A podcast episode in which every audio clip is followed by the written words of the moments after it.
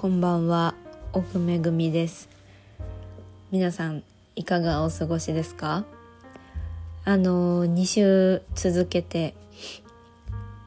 えっ、ー、とそれぞれの収録をしてますけども。いかがお過ごしですか？あの無事に高知に帰ってきましてちょっと体調崩したりしたんですけどなんか体調崩したっていうかなんかすっごい眠い日が続いたって感じなんですけどもう今日から通常運転っていう感じで取り戻しました体力を。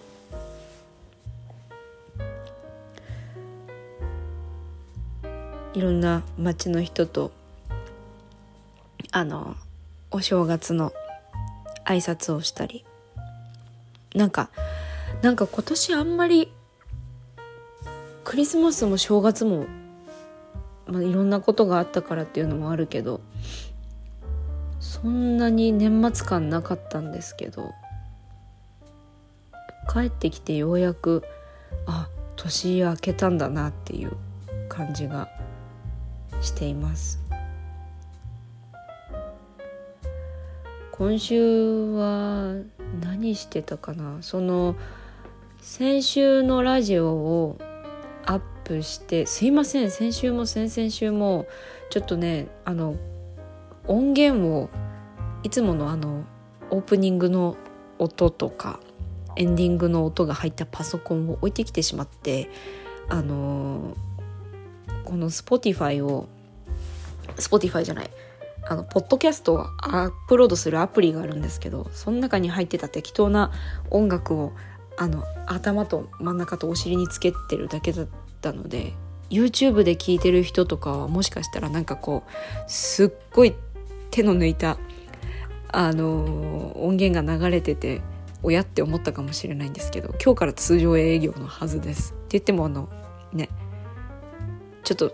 それぞれなんで雰囲気は違うかもしれないんですけど飛行機乗れました。突然。飛行機乗れました。あのご心配してくださった方がいたんですけど大丈夫でした。先週のあのラジオ撮って次の日撮っててかアップロードして次の日が帰る日だったんですけどあの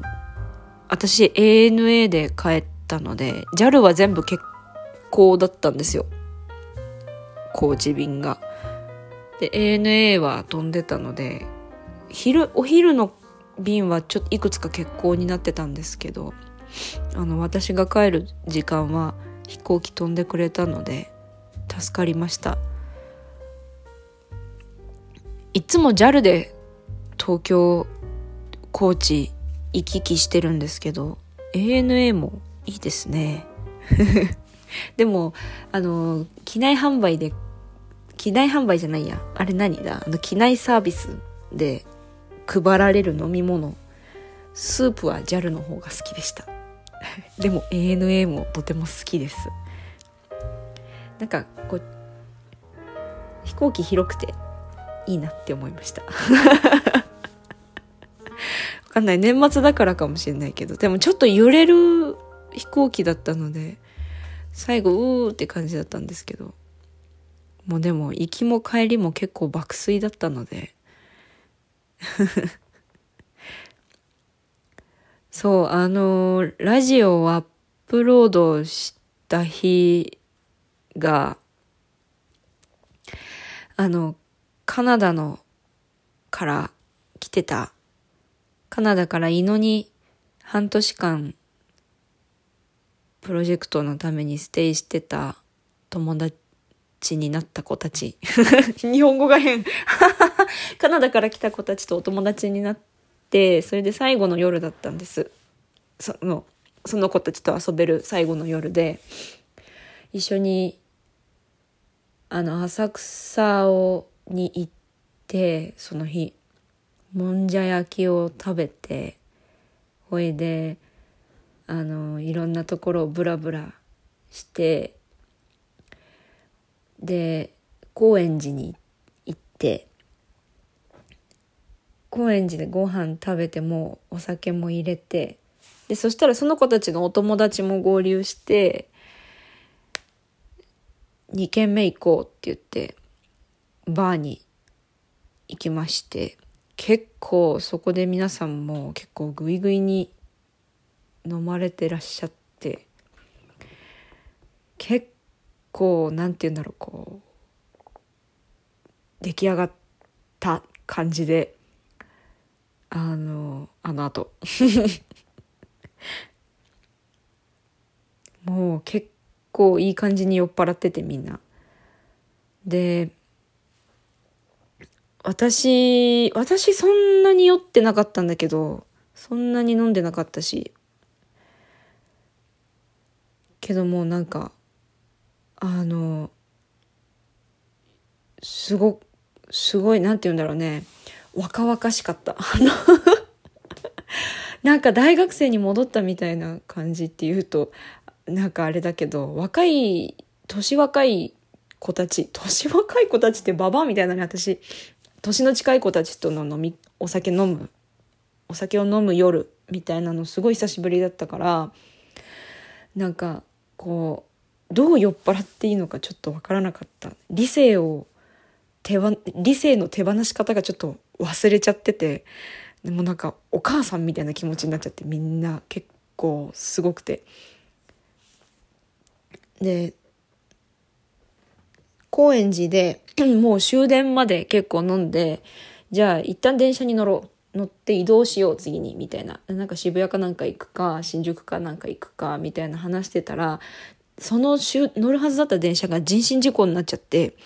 電車もう50分待ち50分遅れみたいな。でまだ全然来そうにないみたいな感じだったのであもうじゃあ歩こうみたいななったんです。えタクシー乗りゃいいじゃんって思ったんですけど。タクシーに乗って5人いたからいやタクシーで中目黒とかまで中目黒に泊まる場所があったので中目黒とか新宿だったらそんなにしないからみんなで割り勘すればいいじゃんって言ったんだけどいやいや歩くみたいな感じになってていやもうバカバカしい日本のタクシー高い高いみたいな感じになってもうもう結構みんなその時点で結構酔っ払ってたことに私はまだ気づいてなかったんですけどその時は。あそういうもんなのかみたいな。そうかなんかこれがカル文化の違いなのかもみんな歩くの好きなのかもとか思ってまあじゃあ歩くかって思ってコンビニでお酒を買って飲みながら歩いて結構寒かったんですけど寒かったし飲みながら歩きながら飲むとそんなに酔っ払わないかったんですよ私は。私は。けど寒かったしだからスーッと頭が冷えてああいい感じだなみたいなポーっとしていい感じって思ってたんですけどみんなはもうなんかもう本当にすごい性能のいい車にガソリンを注入したみたいな感じでなんか地図を見てたんですけど最初は。Google マップを見ながらとりあえず新宿方面に行こうみたいな。1時間半で着くはず。このまま行けばみたいな。感じだったんですよ最初は。なんですけどなんか途中でポケットに地図をしまっていや地図を見るやつは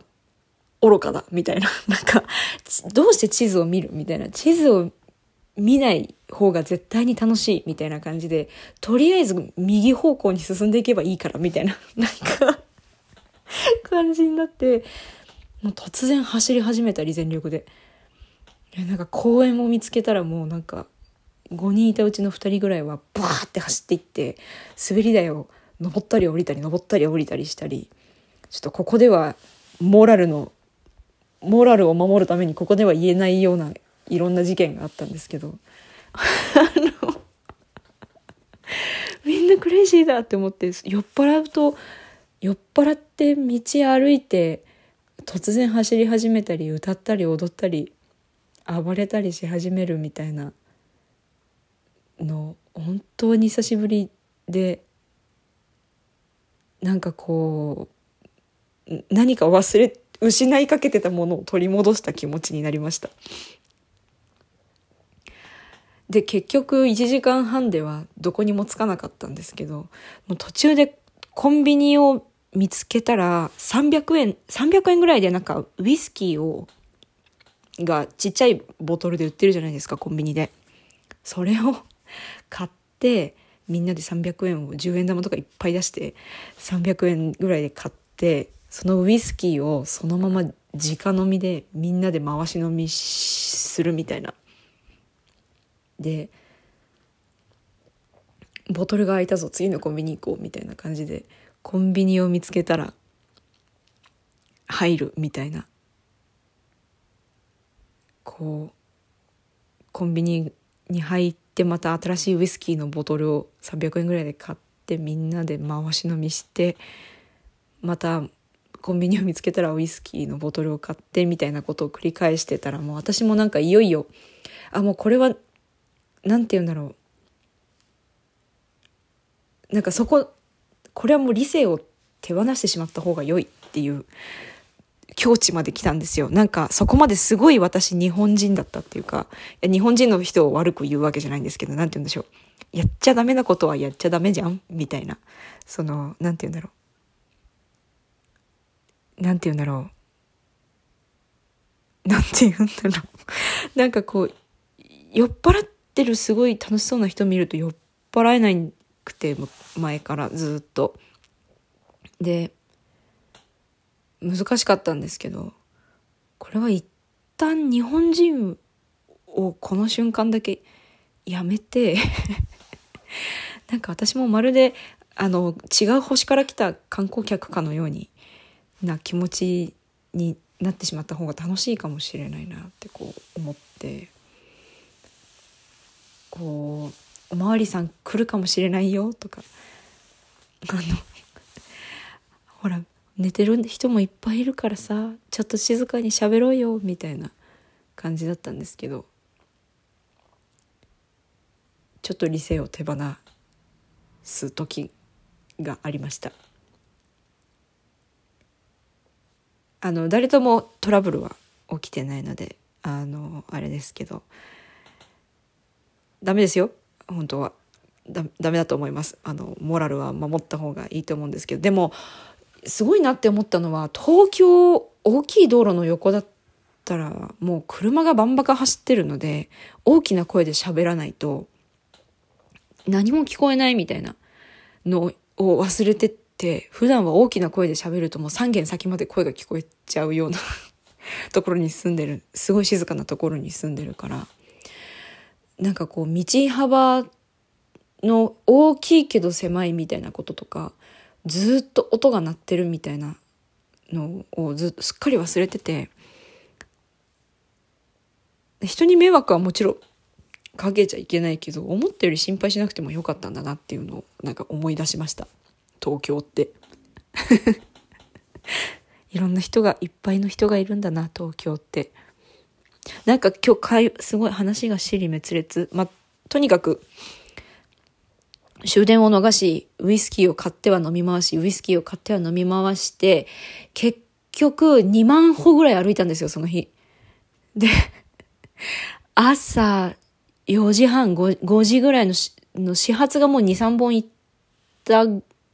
くらい ?5 時半だ、5時半に下北沢に着いて、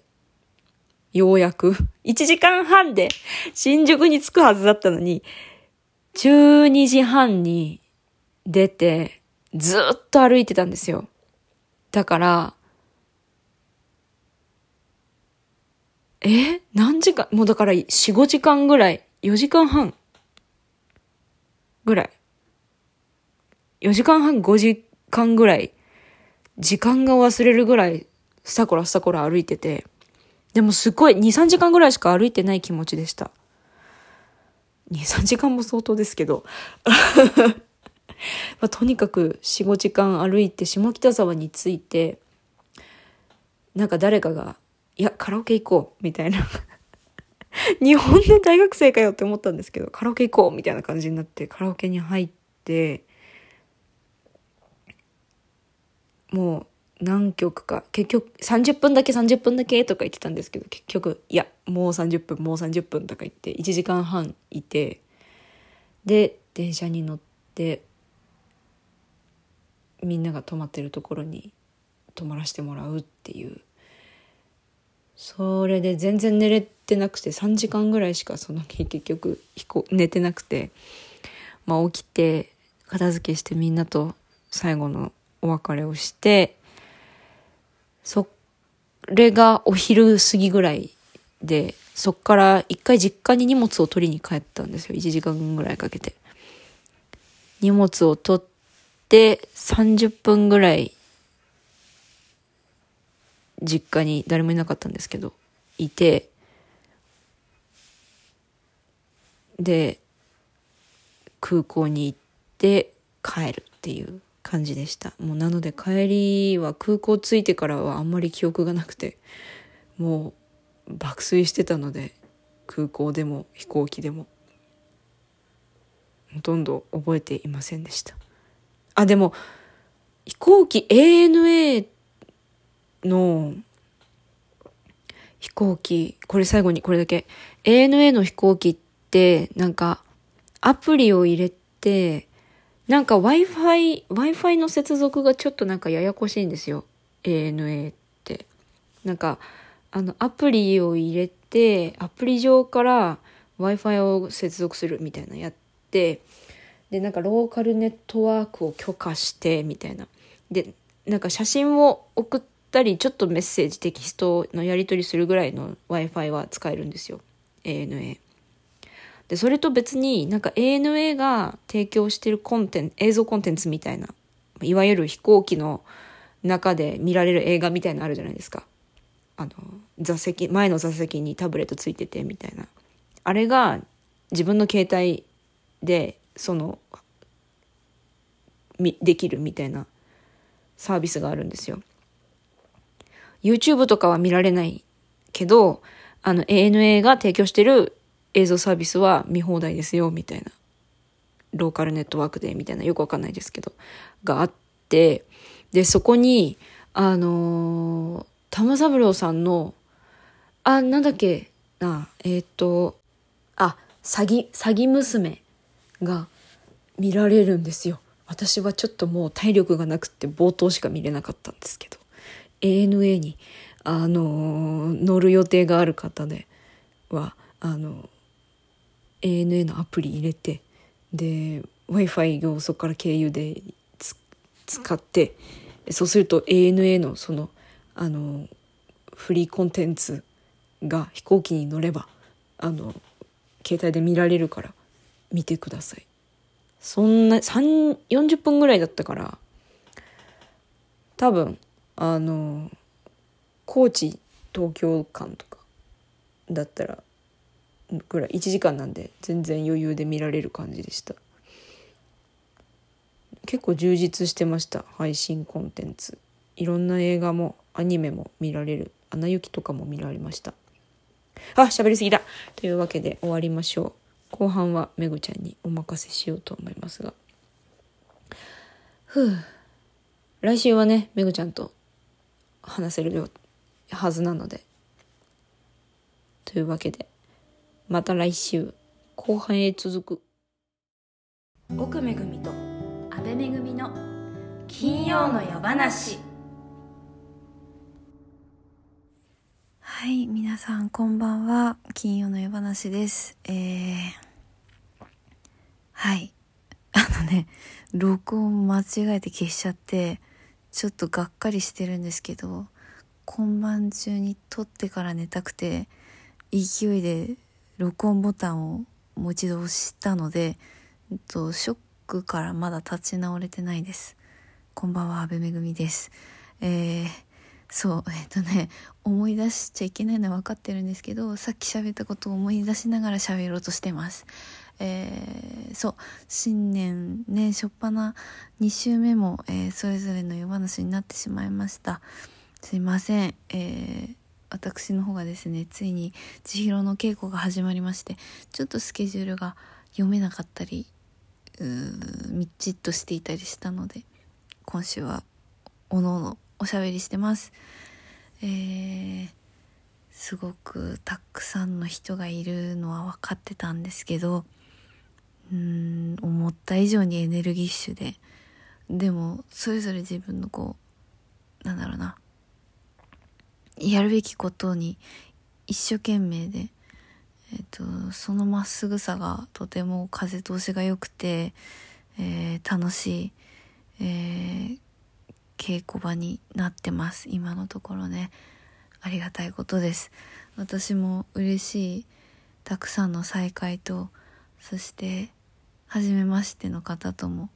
あのちょっとずつ打ち解けられている気がしていてとても幸せです。うん。贅沢なポジションだよね。ある意味ね。夏一緒になった人とも縁を続けることができるし新しい人とまたあの作品作りできるっていうね油やぐチームとして。嬉しいです。はい。もうねすでに全身筋肉痛ですよ。恐ろしいね。こうやって私もまたマッチョになっていくんでしょうね。はい。まあ千尋についてはそんな感じでって言っててさっきどうしよっかな何喋るかなって思って手に取ったのが私が最近読んでる本の紹介でした。同じことします。えっと今読んでる本が本当に良くてあのおすすめしたいなと思っています。えっ、ー、とですね。えっ、とアンソニー・デワということが書いて方が書いています。えー、役が、えー、藤井光さん光さんという方が訳されてます、えー、タイトルが「すべての見えない光」という本で本当にもう泣き倒してます。美しくて。内容としては第二次世界大戦中のパリ、えー、フランスが舞台で、えーと、目の見えない少女と,、えーとナチユゲントの、えーと、ドイツの若い、えーと、ナチスの兵隊にな、まあ、兵士になっている、えーと、男の子の物語がこう同時進行で今進んでいて私もまだ読了できてないんですけど本当にねあの読了できていない時点でもう私の中の今のところの人生10本の指には入るぐらいのバイブルになってます。あのたまたま私があの素敵な発信をされてるなと思って見ていたツイッターあ X のえっ、ー、とななんだえっ、ー、とえっ、ー、となんだフォローしている人があのつぶやいてらしてあの本当にその美しくてようやく読了してあのたくさん泣いたと。であの博物館とかそういうものが好きな人は特に是非読んでみてほしいみたいに書いてあったんでああ読んでみようと思って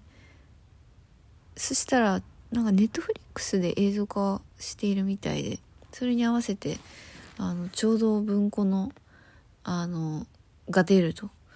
でそれの予約が始まってたので予約して届いて読み始めたって感じです。なかなか読めるスピードがちょっと今遅くて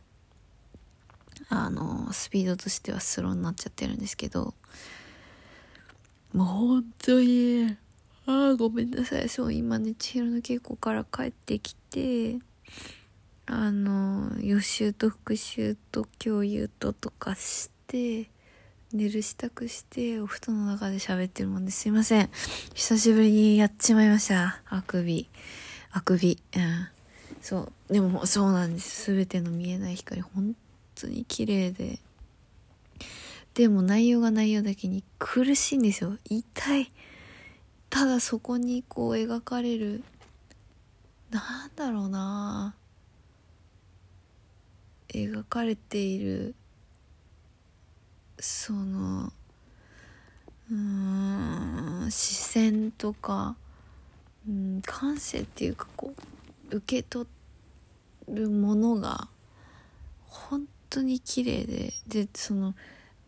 藤井ひかるさんの翻訳も本当美しいんですよ。なんかもうそれ以上の言葉をこう飾ることの方がもったいないというか違う気がするぐらいに綺麗で。私もこういうなんだろうなこういう皮膚を持って生きてたいって絶対伝わんないと思うんですけどなんか。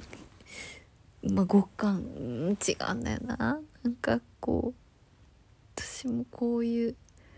あことをでしかもこれが言語化されてるのもすごいですけどね。私感覚人間だからあの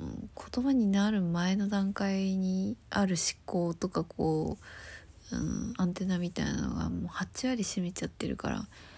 そこもあって感動してるのかもしれないんですけどうん。本当に美しい本です。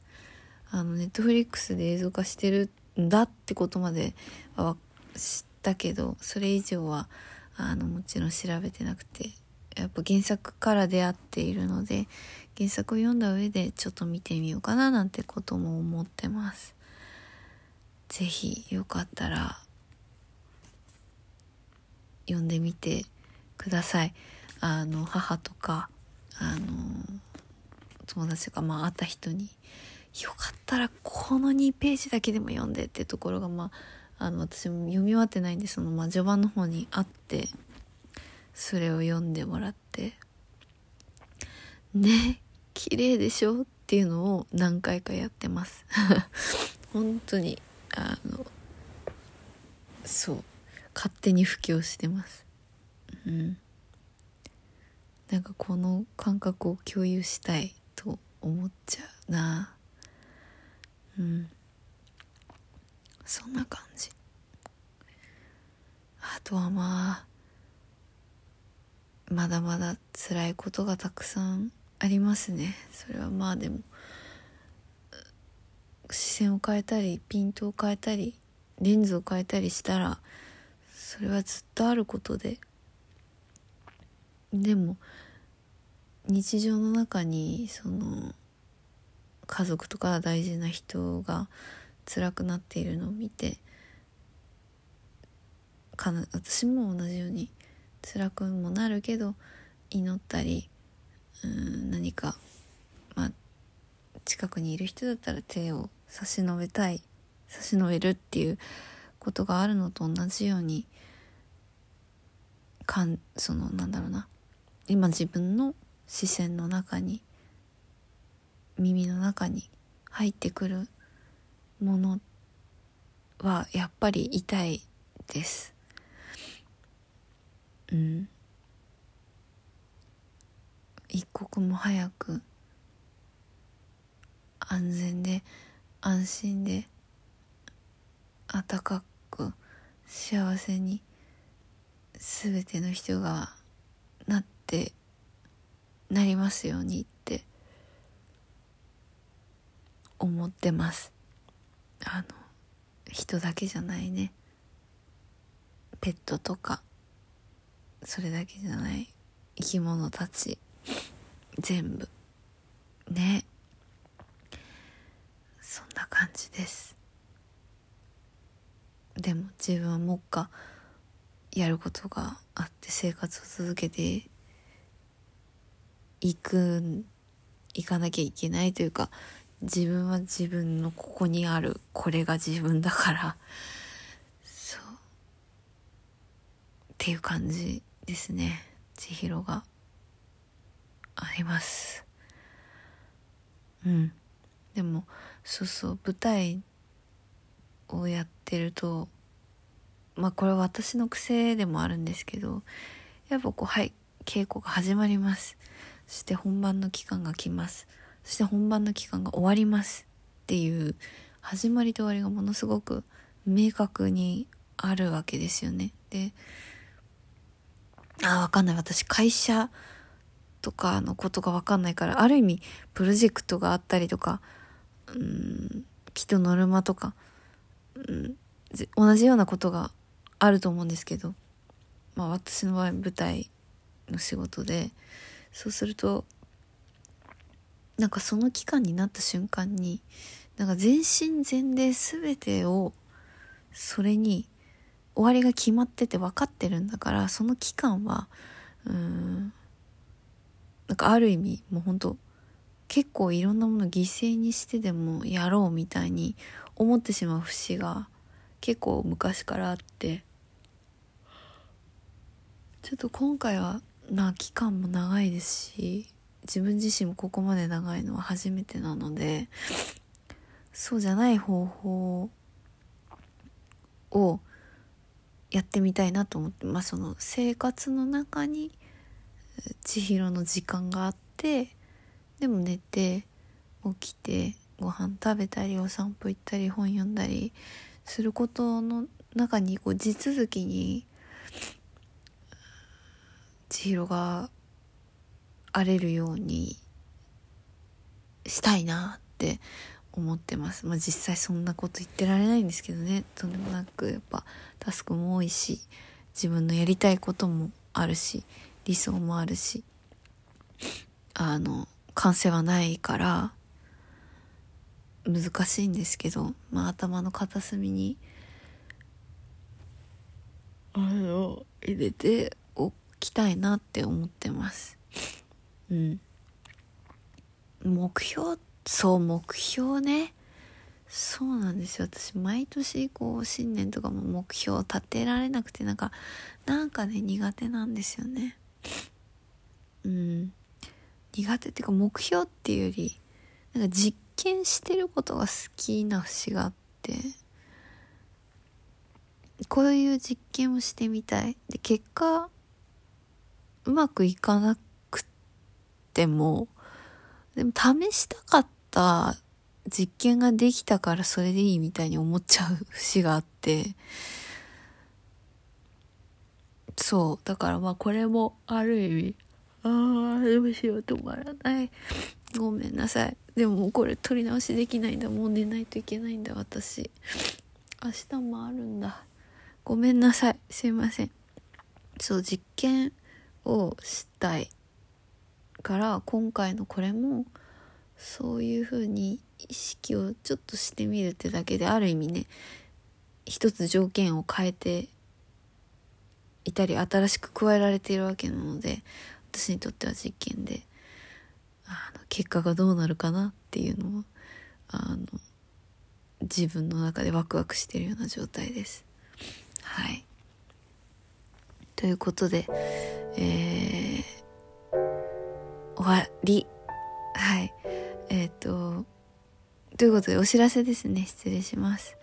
えー、もう散々言ってますが、えー、銭湯、舞台千と千尋の神隠し、私、安倍めぐみアンサンブルは油屋組で出演をさせていただきます。えー、帝国劇場とあと、みその座についてもね、えー、発表がされていると思います。えー油屋組がみその座に参ります。え夏以来私も行きます。楽しみです、えー、プリンシパルのローテーションも決まりましたので、ぜひぜひ、あの、観光がてらね、名古屋は関東からとかだととても近いですし、あの、名古屋に住んでる方もいらっしゃるとは思いますし、あの、旅行がてらとか、あの、ぜひぜひみその座にもでも見ていただけたら嬉しいです、えー、帝国劇場の方のチケットの発売も日付が近づいてきております。えー、ああ本当にすいません。あ先行抽選エントリー帝国劇場ですね、えー、3月11日から3月30日の公演については先行抽選エントリーが1月23日から1月26日。そして先行先着販売が2月4日日曜日の11時スタートです。こちらのこの先行の2つに関しては会員登録など必要になっておりますので、えー、詳細よろしければ、えー、ホームページご確認ください。そして一般前より発売が2月10日土曜日の11時スタートです。えー、はいエントリーは抽選になりますけどあとの2つ先着販売と一般前売り販売はもう本当にあの早い者勝ちなので、うん、皆さんとお会いできますようにとお祈りしております。はいということで今週もお聴きいただきありがとうございました。さっきねなんかね結構ね自分でもあこれ大事なことを思いつけたいいこと言ったなって 思ったの忘れちゃった。なんだったら自分で言ったのメモしとこうかなぐらいにね結構なんかピンときたんですけど、まあ、思い出せないってことは意外とその程度だったのかもしれないということで、えー、このまま締めたいと思います、えー、来週は奥ちゃんとおしゃべりできるんじゃないかなと思ってます。ではでは、えー、皆さん良い週末を。おやすみなさい。